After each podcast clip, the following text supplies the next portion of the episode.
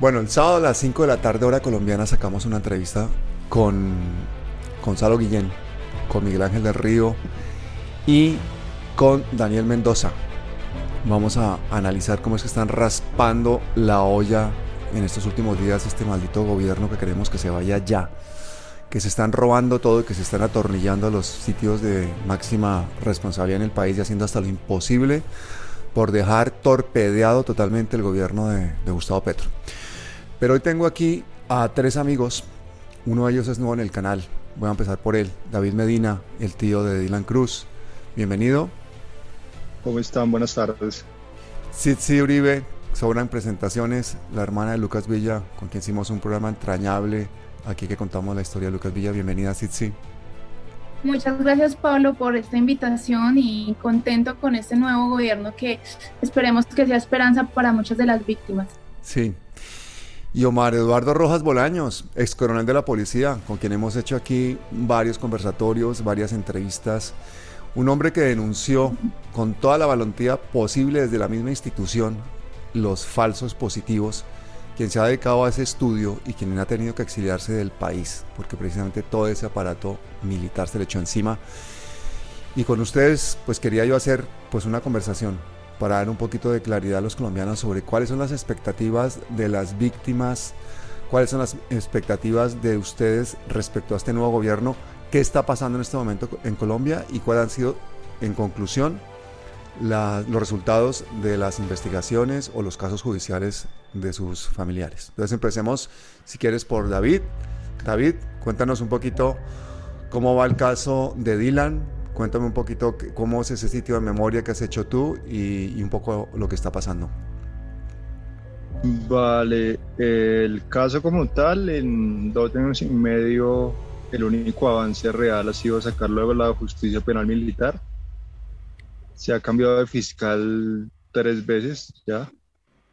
Y con los abogados se plantea llevar a la Corte Interamericana.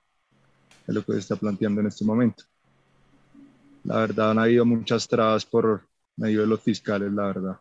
Es como lo que se ha logrado hasta ahora en el proceso. Pues es eso, frustrante de que se haya sacado de la justicia penal militar, eso ya es un, eso es un avance muy grande, ¿no?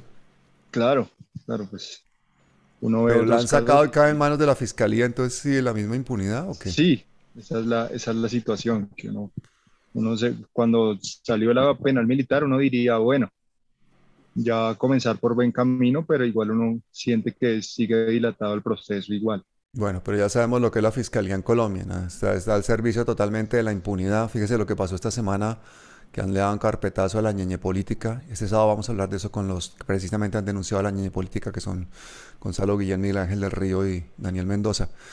Pero cuéntame, el señor agente que asesinó a Dylan Cruz, ¿dónde está ese hombre? qué ha pasado con él? Pues eh, lo que tenemos en conocimiento es que él en este momento está haciendo curso para ascenso a mayor. Realmente no hay certeza de, esto.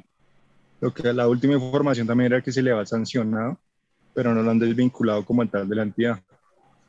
Entonces, a, a lo último que yo supe hace dos meses es que estaba haciendo curso para ascenso.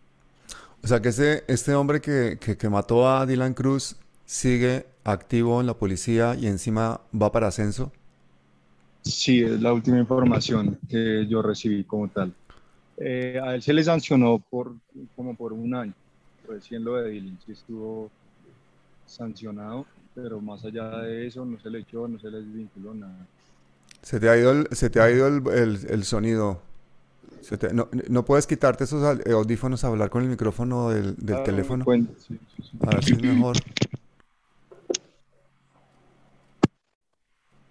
Pero me dice mucho mejor. A ver, habla. Aquí estoy. Eso, eso, habla fuerte, habla fuerte. Vale. Vuelvo a preguntarte. ¿Qué pasó con el miembro del... Espera, espera que te pregunte. Vale. David, ¿qué pasó con el miembro del SMAT que mató a Dylan Cruz? Lo que sabemos hasta el momento es eso. Realmente él sigue activo y la última información está haciendo curso para como tal. Sí. pues fue bastante frustrante para nosotros como familia, ¿no? Sí. O sea que él sigue en activo, incluso creo que está haciendo curso para ascender, o sea que ahí no ha pasado absolutamente nada, el caso sale de la justicia penal militar, se va a la fiscalía y allá se queda paralizado. Sí, sí es lo último que se ha sabido. Y en el caso de, de, Lucas Itzi, ¿qué ha pasado? Pues mira, eh, la fiscalía no nos ha manifestado ningún avance. Eh, los abogados nos dicen que están dando pasos, sí, pero pues son 14 meses en los cuales no hay respuesta. Y mira que el 9 de julio de este año, el espectador sacó una investigación sobre la minuta de ese día de la Policía Nacional donde se evidencia que desde las 7.32 de la noche ya habían reportado a dos motos que, en las cuales se habían movilizado los sicarios hacia un barrio que se llama San Judas, que queda bajo el viaducto. Sin embargo, la policía eh, empezó a buscar a, a, carros blancos, en una camioneta blanca que apareció en los videos que muchos vimos por las redes, la policía prefirió darle prioridad a buscar una camioneta que no, que no fue ni siquiera reportada por los testigos en ese momento. También en la minuta se escucha mucho, eh, se ve y se lee que de los de, desde arriba, los desde el puesto de mando unificado, eh, se dio la orden de no, de no acercarse, de que primero fuera la seguridad policial, de que probablemente estaban manipulando explosivos, en fin, sacaron un montón de excusas para que la policía, inclusive cuatro cuadrantes de policía, dijeron que estaban cerca y les dijeron que no se acercaran. Entonces nosotros siempre tuvimos la, el indicio de que era una omisión, pero con estas pruebas que tiene la Fiscalía desde hace cuatro meses, eh, perdón, 14 meses, eh, no se ha avanzado en nada, no se ha llamado a a indagación al coronel Aníbal Villamizar, que era el coronel encargado del puesto de mando unificado esa noche y durante todas las manifestaciones, que en marzo de este año fue eh, expulsado de, su cargo por la supuesta olla eh, de microtráfico que supuestamente desmantelaron, que vino aquí a la ciudad de Pereira el ministro de Defensa Molano y, y que terminó siendo la casa de un par de ancianos que, que, fueron engañados, ¿cierto? Y que por ende, pues entonces lo destituyeron. Pero resulta que ahorita el... O sea, perdona, este, este coronel, este coronel eh, hizo un montaje de que había una casa de, de, microtráfico y era una casa de unos ancianos y todo eso, todo eso lo hizo para presentar buenos resultados al ministro. Exacto, eso salió por las noticias del Canal 1 la red independiente lo hizo público, inclusive el, el, nieto de la señora ha recibido hostigamientos y amenazas también por parte de la policía si sigue ahondando en el caso, porque inclusive metieron indigentes a la casa para que hicieran de cuenta que se estaban, eh, que estaban consumiendo drogas en la casa de los abuelos. Y para poder eh, tumbarla eh, y mostrarla como un, como un, nosotros le decimos como un falso positivo frente al, frente al el desmantelamiento de las ollas del microtráfico aquí en el departamento. O sea que el caso de Lucas también pasa la misma cosa que en el de Dylan y es en este momento la fiscalía donde se queda todo bloqueado, ¿no? Exacto, o sea, te quería decir que inclusive ese coronel ahorita está dice, como comandante en el Valle de Aburrá, en Antioquia, con un cargo de comandante operativo. O sea, él no lo sancionaron, sino que simplemente lo removieron. Bueno. Omar Eduardo, ¿qué opinas de estos casos de impunidad, de esta inacción de la Fiscalía, de estos dramas familiares? Bueno, es que el problema de impunidad mm, del personal perteneciente a las Fuerzas Armadas en Colombia llega a más del 98% y nadie, absolutamente nadie, ha hecho algo por eso. Esa impunidad obedece a que existe unas políticas mm, bien fuertes eh, frente a eso que llamamos ese enemigo interno y al enemigo interno no se le con él no se va a negociar, con él no se va a sentar ni dialogar, sino el enemigo es para eh, liquidarlo, para, para acabarlo, para, para asesinarlo. Eh, ¿Por qué aparecen, por qué la policía eh, se presta eh, para esta clase de, eventos? Porque creo que, que se persigue a, todo aquel que le presenta como una que es crítico a ese sistema de poder. Veo que en Colombia yo, yo, en estos momentos no diría que, que, el poder se ha tomado el Estado, sino que el Estado, el Estado es un Estado mafioso, es un Estado mafioso, un Estado criminal mm, que no permite mm, que existan eh, posiciones críticas hacia él. Eh, eh, en estos días, eh, como comenzamos nuestra conversación, creo que se va a incrementar fuertemente los asesinatos. Miren lo que está pasando con los excombatientes. Creo que en esta semana ya llevan dos, tres excombatientes.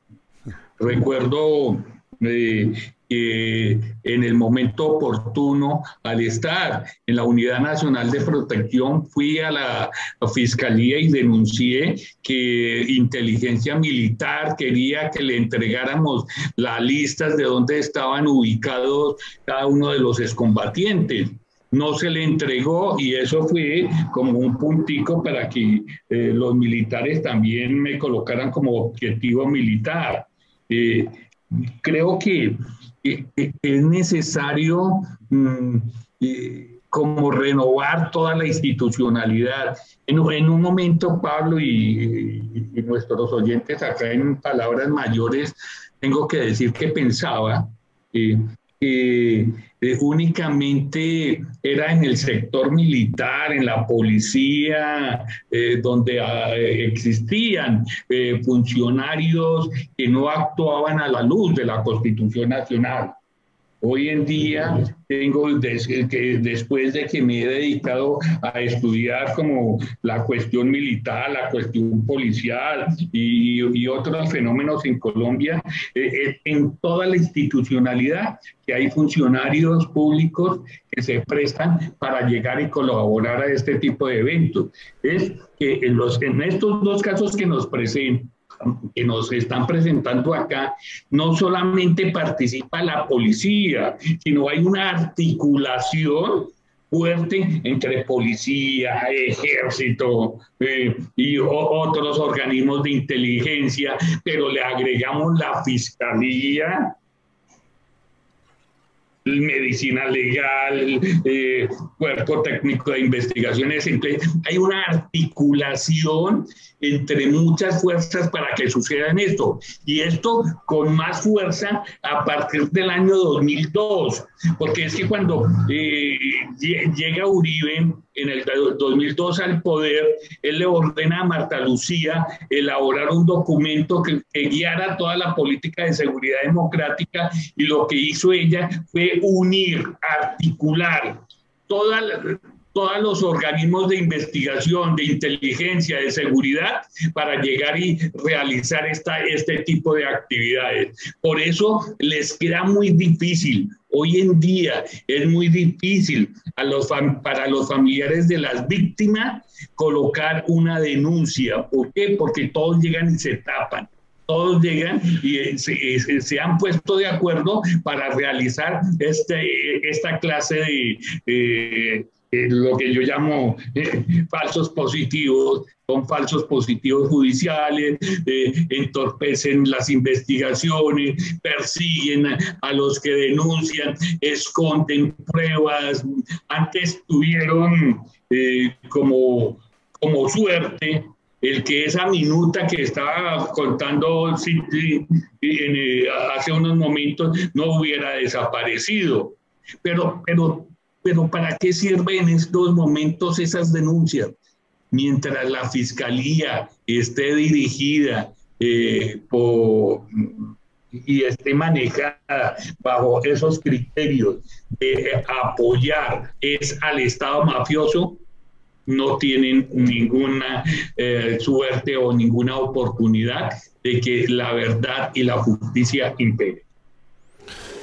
Y esa verdad y esa justicia nos toca a los ciudadanos mantenerla en base a una memoria. Entonces, para mí cobra una verdadera importancia acciones simbólicas como la que está haciendo David.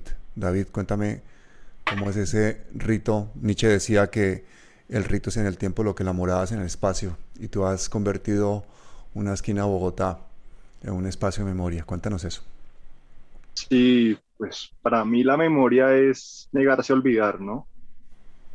Realmente cuando llegué a ese espacio fue muy reciente al asesinato de Dylan mi intención en ningún momento ni siquiera era crear un espacio de memoria, era saber dónde era el lugar, qué pasó y el lugar de memoria en la calle 19 con cuarta en el centro de Bogotá. Eh, decirle a toda la gente que, que apoya este proceso, que en verdad se esmere también, igual que mi familia y que todos los compañeros, a, cuidar ese espacio. Ah, ha sido extremadamente vulnerado. Siento yo que por, por agentes del Estado, no tengo las pruebas, pero a la administración de Claudia López le enviamos los videos, todo, y ella hizo caso omiso. Llevo dos años de videos de vulneraciones y, no ha habido respuesta. Entonces, es más que todo hacer un, llamado a la, a la, ciudadanía a que cuidemos ese espacio y todo ese espacio memoria en el país. Cuando llego, recuerdo que fue el 7 de diciembre del 2019 y me di cuenta que que igual quedaba gente ahí en el lugar, quedaba gente ahí exigiendo justicia y, fue para mí como bastante doloroso llegar al lugar, pero también encontrarme con gente que, que no son familia, no son ni siquiera conocidos ni amigos de Dylan y, y estaban ahí. que había sido un dolor para mucha gente, no solo los que conocimos a Dylan. Y ahí comenzamos, ahí comenzamos, recuerdo muy bien, ahí comenzamos en el espacio Simplemente al principio lo que quisimos fue colocar una placa de Dylan y comenzamos junto con otros compañeros que se los conocí fue en el espacio. Comenzamos a crear ese espacio de memoria. Realmente al principio fue como muy caótico porque la policía nos, nos hostigó demasiado. Hubo una estatua también de Dylan. ¿Qué pasó con esa estatua? Ok, en cuanto a la estatua, eso lo hizo un artista no recuerdo el nombre de él. Realmente sí, ese, ese estatua se le dio un manejo en lo personal inadecuado. Siento que él, él llegó a poner la estatua un día, nos comunicó a la familia, luego se fue, quitó la estatua y también quedamos como nosotros, como que eh, siento que la verdad, con el respeto al, al, señor artista que hizo esta escultura, siento que no, no nos tomó en cuenta la familia, porque ni siquiera la dejó en el lugar y luego se fue. Sí, ¿Pero fue porque se la hicieron quitar a él, la policía, o porque él decidió retirarla? Él decidió retirarla. Mm. Sí, y luego supe que eh, cuando fue él, eh, estuvo, estuvieron los misa, también lo intentó colocar en, en, la Jiménez y, y, luego igual también la quitó. Ni siquiera nadie se la, se le intentó quitar, sino él mismo. Eh, sí, entonces. Pero no sabemos qué represiones puede haber recibido también una persona, porque yo creo que poner una, poner una, una estatua de un icono de la lucha popular como es Dylan Cruz, que fue uno de los primeros casos de asesinatos mm, recientes en las calles de Bogotá, además grabado. Yo tengo un vídeo, lo voy a poner ahora a continuación para que lo vea la gente. Tengo un vídeo en el que yo hago una reconstrucción con, los, mm, con las imágenes de vídeo de varios teléfonos de varias personas que estaban en el entorno y se hace literalmente una reconstrucción de criminalística. Porque ahí hay siete, ocho teléfonos grabando al tiempo ese asesinato en vivo, en directo, incluso desde, desde cuando viene caminando el hombre del ESMAD. Véanlo porque es, es sobrecogedor.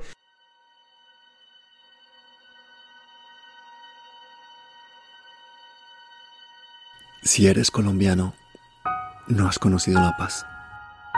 Te la han robado. Han llenado tu vida con los crímenes de militares, paramilitares, guerrilleros, bandas de delincuentes y narcotraficantes.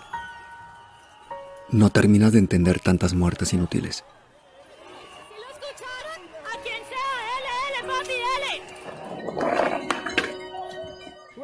Y a medida que pasan los años, crece tu impotencia ante el saqueo del país y ante el asesinato de líderes de excombatientes y de estudiantes que piden un futuro mejor.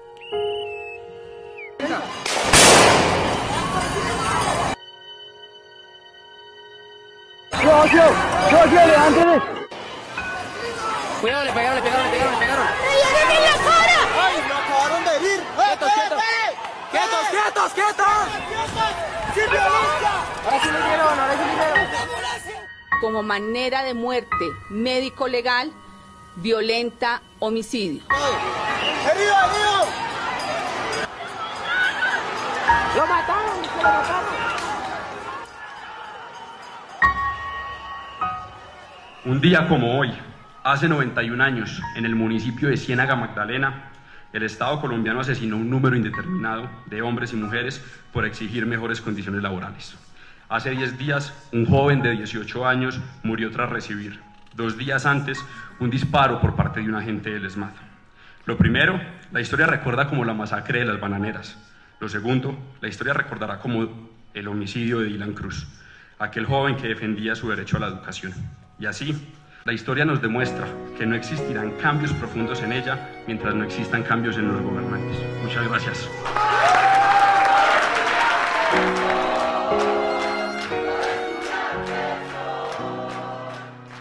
Los medios de comunicación son propiedad de los poderosos. Por eso intentan distraerte y malinformarte, para que te mantengas dócil, ocupado a tiempo completo en huir de la pobreza. Ellos aprovechan para apretarte un poco más el nudo de la miseria, mientras aplican nuevas medidas para favorecerse a sí mismos, bajan los gastos sociales, niegan el conflicto y se reparten Colombia. Para ello, tienen primero que endeudarla y así justificar vender lo que es de todos y que pase poco a poco a sus manos. Cuentan con la impunidad que les da hacer las leyes, mandar los ejércitos, nombrar los jueces, publicar las noticias Solo rinden cuenta a quienes los mantienen en sus puestos, a los depredadores planetarios. Su codicia y su crueldad no tienen límites, pero nuestra resistencia tampoco. Y tú sabes bien que no es cuestión de un día, ni solamente de salir a marchar, que hay que dejar de alimentar sus imperios, que tenemos que unirnos millones y que no nos podemos rendir.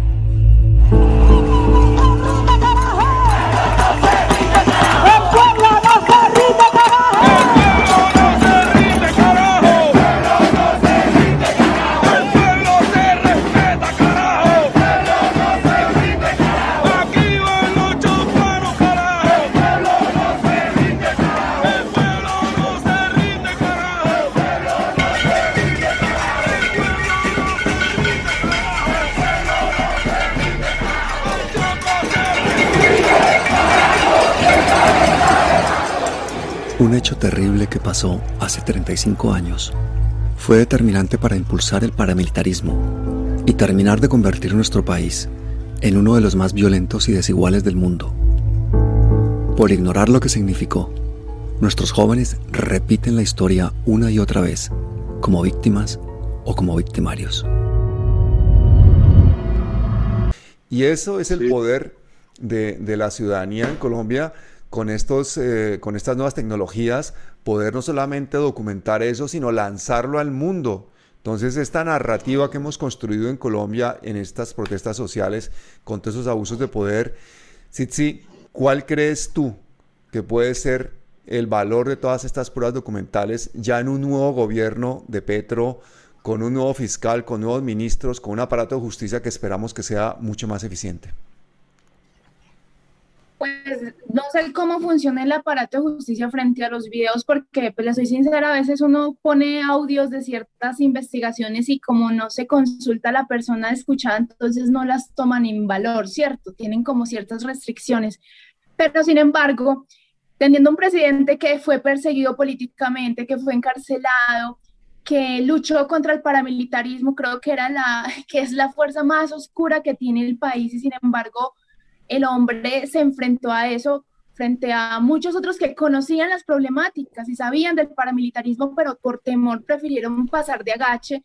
Creo que tenemos esperanza, muchos de las víctimas, de que lleguen a buen curso eh, las, las, los casos, sobre todo con el ánimo de que, primero, el desmonte del SMAT que es uno de los factores eh, fundamentales para el crimen contra los ciudadanos, contra los civiles, y también el hecho de que se quiera también reformar la policía, porque como decía el compañero, la policía no es solamente uno que otra manzana podrida, es una, es un, creo que es la institucionalización del modelo neonazi en las Fuerzas Armadas, donde se ve a cualquier persona que genere pensamientos diferentes como un enemigo.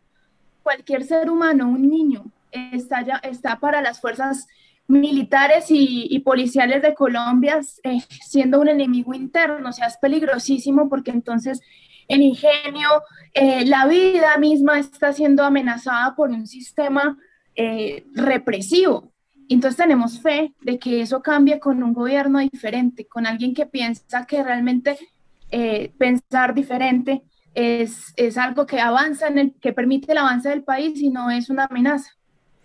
Omar, ¿y tú que tienes esa área de conocimiento tan grande respecto al interior de las Fuerzas Armadas y a la policía, ¿crees que realmente Petro va a poder controlar todo este aparato tan inmenso porque tenemos uno de los aparatos militares más grandes, de acuerdo a la, población de Latinoamérica, un gasto militar exagerado, una serie de intereses en el complejo militar industrial muy grandes, incluso con Estados Unidos siendo el gran beneficiario al final de toda esta cadena de militarismo. ¿Tú crees que realmente el gobierno de Petro va a poder controlar este ejército y esta policía? Bueno, mi posición es que sí. Yo creo que mm, se debe hacer todo un trabajo de, desconstruir eh, todas las fuerzas militares y la policía. Y el primer ejercicio que se debe hacer es separar la policía de los militares, entender que son dos casos totalmente diferentes. El segundo ejercicio es terminar, tanto en la policía como en las Fuerzas Armadas, ese concepto de enemigo interno porque es que el concepto de enemigo interno es un enemigo que no es fantasma, sino real, que está en la calle, que es el que protesta, que es el que dice, el que critica. Eh, inclusive aquel que no critica, pero por el hecho de ser un estudiante de ciencias sociales o un estudiante de la universidad pública, ya es declarado enemigo tanto del Estado como de la policía y como del ejército. Eh, pienso mm, que no todas las personas cuando llegan a, eh, cuando se llega a una escuela de formación de, militar o de policía, eh, se dejan adoctrinar eh, hay personas que sobreviven y que hemos sobrevivido, sobrevivido a ese adoctrinamiento. Entendemos que nos debemos es a la Constitución Nacional y desde ahí que nos apegamos a las normas, a las leyes. Considero eh, una parte importante de las Fuerzas Armadas y de la policía hoy en día eh, creen que ellos eh, se deben trabajar por, por ser defensores de los derechos humanos.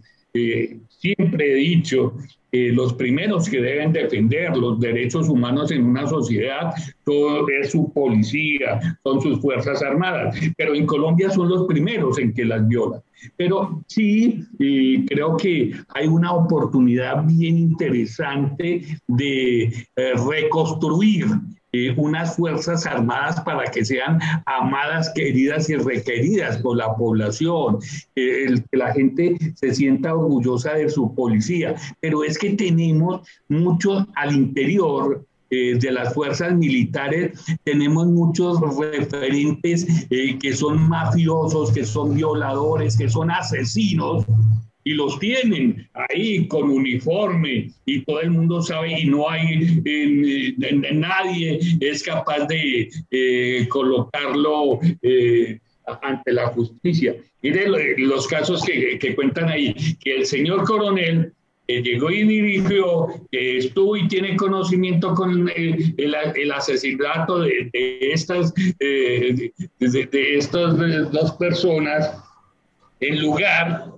de ser sancionado, de ser, de ser cuestionado, muchas veces les dan premio eh, por, sus actuaciones. Cuando tenía el uniforme durante 32 años, que conocí las Fuerzas Armadas desde abajo, en el medio y arriba, puesto que fui su oficial primero y luego logré hacer ser oficial, me daba cuenta de eso y uno sentía como impotencia, impotencia de, de ver eh, que los que eran corruptos, que los que eran asesinos y violadores de criminales, eh, en las Fuerzas Armadas eran los que los mandaban a las agregadurías, les colocaban los mejores puestos y, los ponían en una mejor situación, los condecoraban. Hoy en día mm, creo que eh, eh, el nuevo gobierno tiene la posibilidad real de llegarle al corazón de esos policías y de esos militares que respetan la constitución nacional, que, que, protegen los derechos humanos. Creo que si Petro logra eh, llegarle al corazón, al, soldado, al patrullero y a los suboficiales, e inclusive a los eh, eh, oficiales que eh, recién inician sus cursos para subtenientes, si se llega al corazón de ellos, podemos hacer unas fuerzas armadas muy diferentes. Efectivamente. Y tal como lo hablábamos hace unos días con la ministra de Cultura en este canal, lo que tenemos que hacer es volver nuestra cultura violenta una cultura de paz. Para eso necesitamos crear una nueva narrativa, dar la versión de la historia que tienen que dar las víctimas. Todo eso tiene que ser una labor pedagógica en la que no solamente se vaya a las Fuerzas Armadas, a la policía, a cambiar todos los planes de estudio, de formación, de entrenamiento, sino a toda la población general, quitarle ese culto al militarismo que tenemos, porque en parte todos parece que necesitamos esa mano fuerte, ese enemigo, esa presencia de armas. Y todo eso no hace más que alimentar una situación de violencia increíble. Tenemos con nosotros ahora a Diego Cancino, el concejal de Bogotá, que ha sido una Dalid en la lucha contra esta brutalidad policíaca. Si hay alguien en Bogotá que ha luchado contra la brutalidad policíaca es Diego. Diego, bienvenido.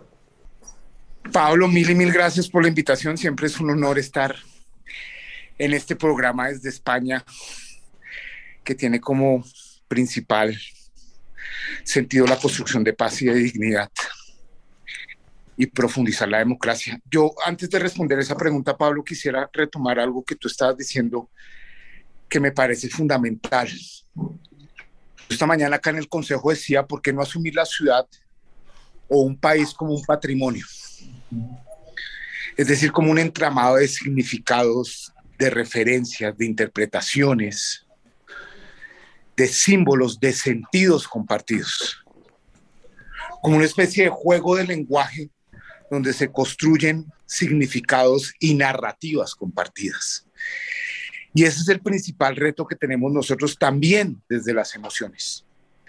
Y esa narrativa entra o se entronca en que hay una narrativa que tiene que construirse en contraposición a una narrativa de guerra, en una narrativa donde han militarizado nuestra cotidianidad, donde hemos estado atravesados a la luz de una percepción de la violencia, donde el otro es muy otro, donde el otro lo asumimos como un enemigo, donde el otro no es una persona que puedo construir con esa persona.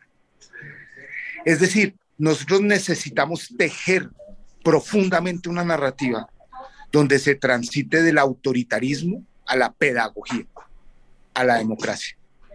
Y cuando suceda eso, que tenemos que hacerlo todos y todas profundamente desde el sistema educativo, pero también en las calles, ahí la policía la vamos a habitar, la vamos a interpretar y ella misma va a actuar en sus prácticas de una manera absolutamente diferente. El policía ya no va a ser solo el que va a tener garrote, sino que puede ser un agente cultural donde su principal función es ser un agente pedagógico y cultural para transformar una ciudad en perspectiva de construcción de paz. Nosotros claro que necesitamos una reforma popular a la policía y la estamos impulsando y vamos a sacar esos tres millones de votos y estamos seguros que Petro no va a poner esa reforma en el fast track. Estamos seguros. Pero eso es necesario, pero no es suficiente, Pablo. ¿Cómo es esa campaña? Cuéntame lo de los votos y cómo podemos colaborar desde aquí. Pablo, estamos impulsando la primera iniciativa legislativa popular de Colombia para mandar un mensaje contundente. La policía que queremos es una policía democrática y el proceso para llegar a esa policía tiene que reflejar ese anhelo. Nosotros estamos en un gobierno del cambio por la vida y ese cambio por la vida tiene que darse de manera democrática, de manera popular. ¿Y qué mejor expresión que transformar la policía de manera democrática y con una reforma popular? ¿Eso qué quiere decir? Que esta reforma va a construirse y se ha construido en el último año colectivamente. Una Wikiley, así como Wikipedia es una enciclopedia, esto es una Wikiley, una ley construida a varias manos. Organizaciones sociales, víctimas, policías, gente en la calle, gente que aporta en Internet.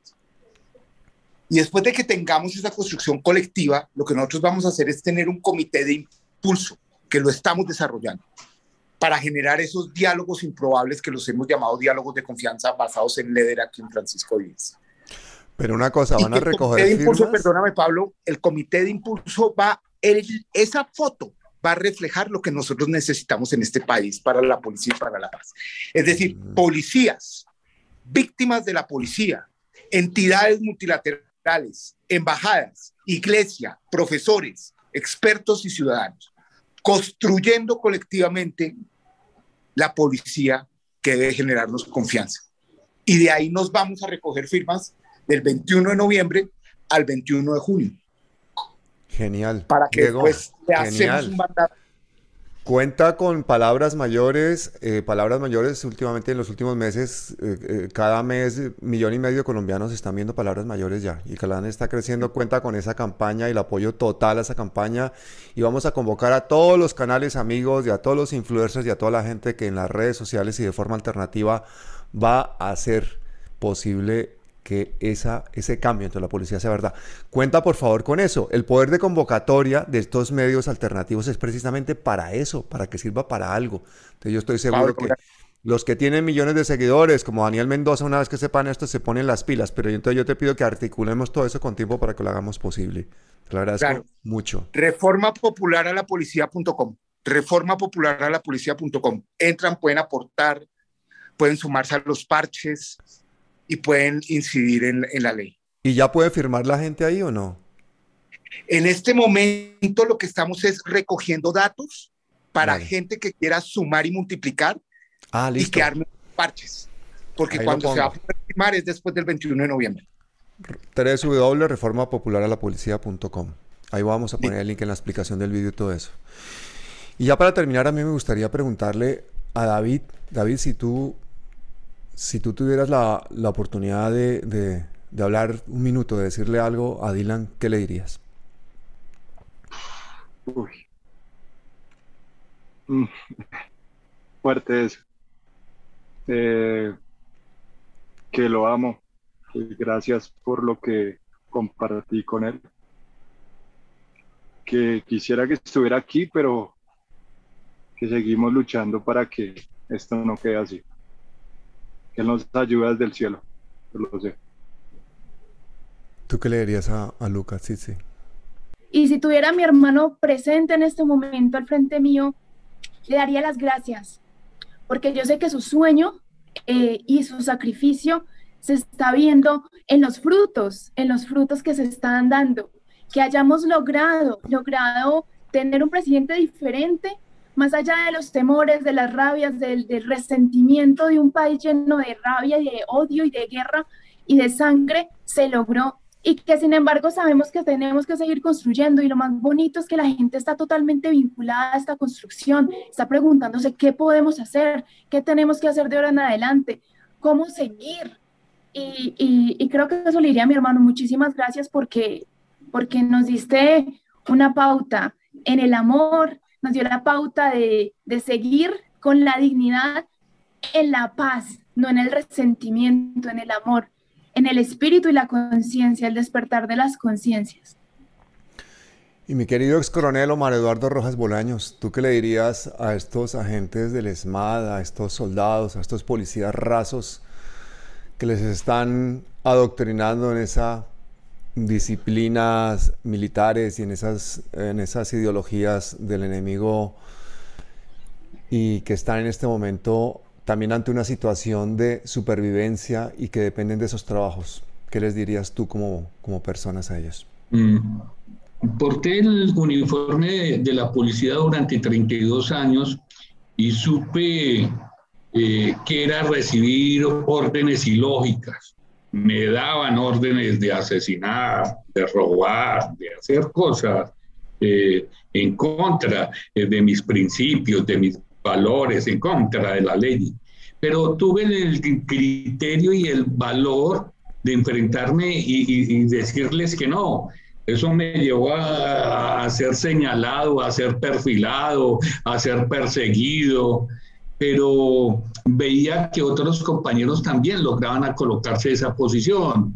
Yo considero que el policía y el militar en Colombia deben ser referentes sociales y para ser uno referente social debe ser uno ejemplo de persona, ejemplo de ciudadano, ejemplo de papá, ejemplo de hijo. Es, esas cualidades deben rodear a ese servidor público policial, porque él es el contacto que tiene directamente uh, un Estado con sus ciudadanos es el policía. A través del el policía canaliza eh, esa relación entre, los entre ese Estado y, y el que elige eh, los gobiernos. Considero que la invitación es de que se aferren fuertemente a la Constitución Nacional. De otra parte, les diría que no le teman a, a estos cambios que se aproximan en el país, que no le teman a, a, las políticas que puede implementar Gustavo Petro. Considero que por primera vez se tiene la oportunidad de que un soldado que sea reclutado que llegue y diga yo quiero ser soldado de la patria, comience y sueñe a ser general. Antes no podían hacer eso.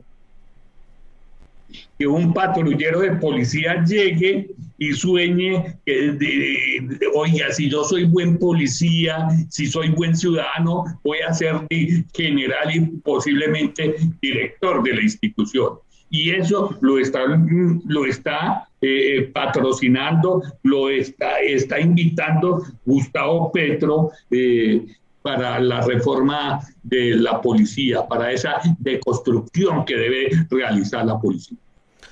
David, sí, Omar, yo quiero agradecerles pues su tiempo y su, su experiencia dolorosa de tener que narrarla aquí en este canal una vez más, pero creo que eso es lo que da pues este impulso para que todos demos las gracias a todos los que se han sacrificado y que han dado sus vidas por esta lucha social, a los que han sido asesinados miserablemente.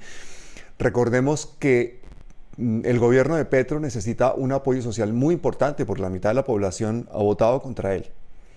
Y ese apoyo social viene desde nuestra proactividad. Es decir, para que Petro gobierne no solamente necesita todas esas mayorías en Senado y en Congreso que están intentando negociar como puedan, si necesitan un apoyo social contundente, una desobediencia civil pacífica frente a los monopolios y a la gente que nos oprime. ¿Por qué siguen teniendo cuentas en Bancolombia? ¿Por qué siguen tomando bebidas azucaradas? ¿Por qué le siguen pagando cosas a Luis Carlos Sarmiento Angulo? ¿Por qué siguen ustedes viendo semana? ¿Por qué siguen leyendo porquerías? Hagan ustedes su trabajo. Trabajen, estudien, porque esto hay que estudiarlo, hay que saberlo. Hagan conciencia, hagamos país, construyamos paz. Muchísimas gracias a todos y hasta siempre.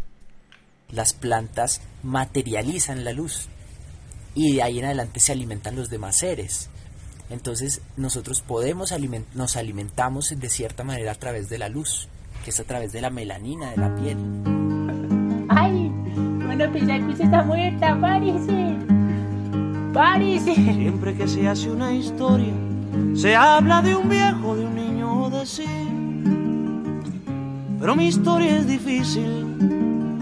No voy a hablarles de un hombre común. Haré la historia de un ser de otro mundo, de un animal de galaxia. Es una historia que tiene que ver con el curso de la Vía Láctea. Es una historia enterrada, es sobre un ser de la nada.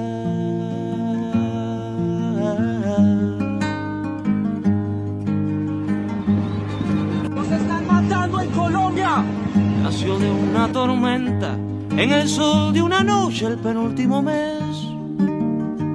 Fue de planeta en planeta buscando agua potable. Quizás buscando la vida, buscando la muerte, eso nunca se sabe. Quizás buscando siluetas o algo semejante que fuera adorable, o por lo menos querible, besable, amable. Asociarse con Dios directamente con el riesgo de lo desconocido.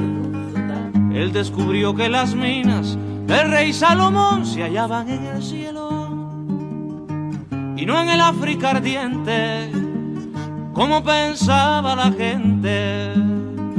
Pero las piedras son frías y le interesaban calor y alegrías. Las joyas no tenían alma, solo eran espejos, colores brillantes. Y al fin bajó hacia la guerra perdón, quise decir a la tierra que son materia eh, a partir de la luz.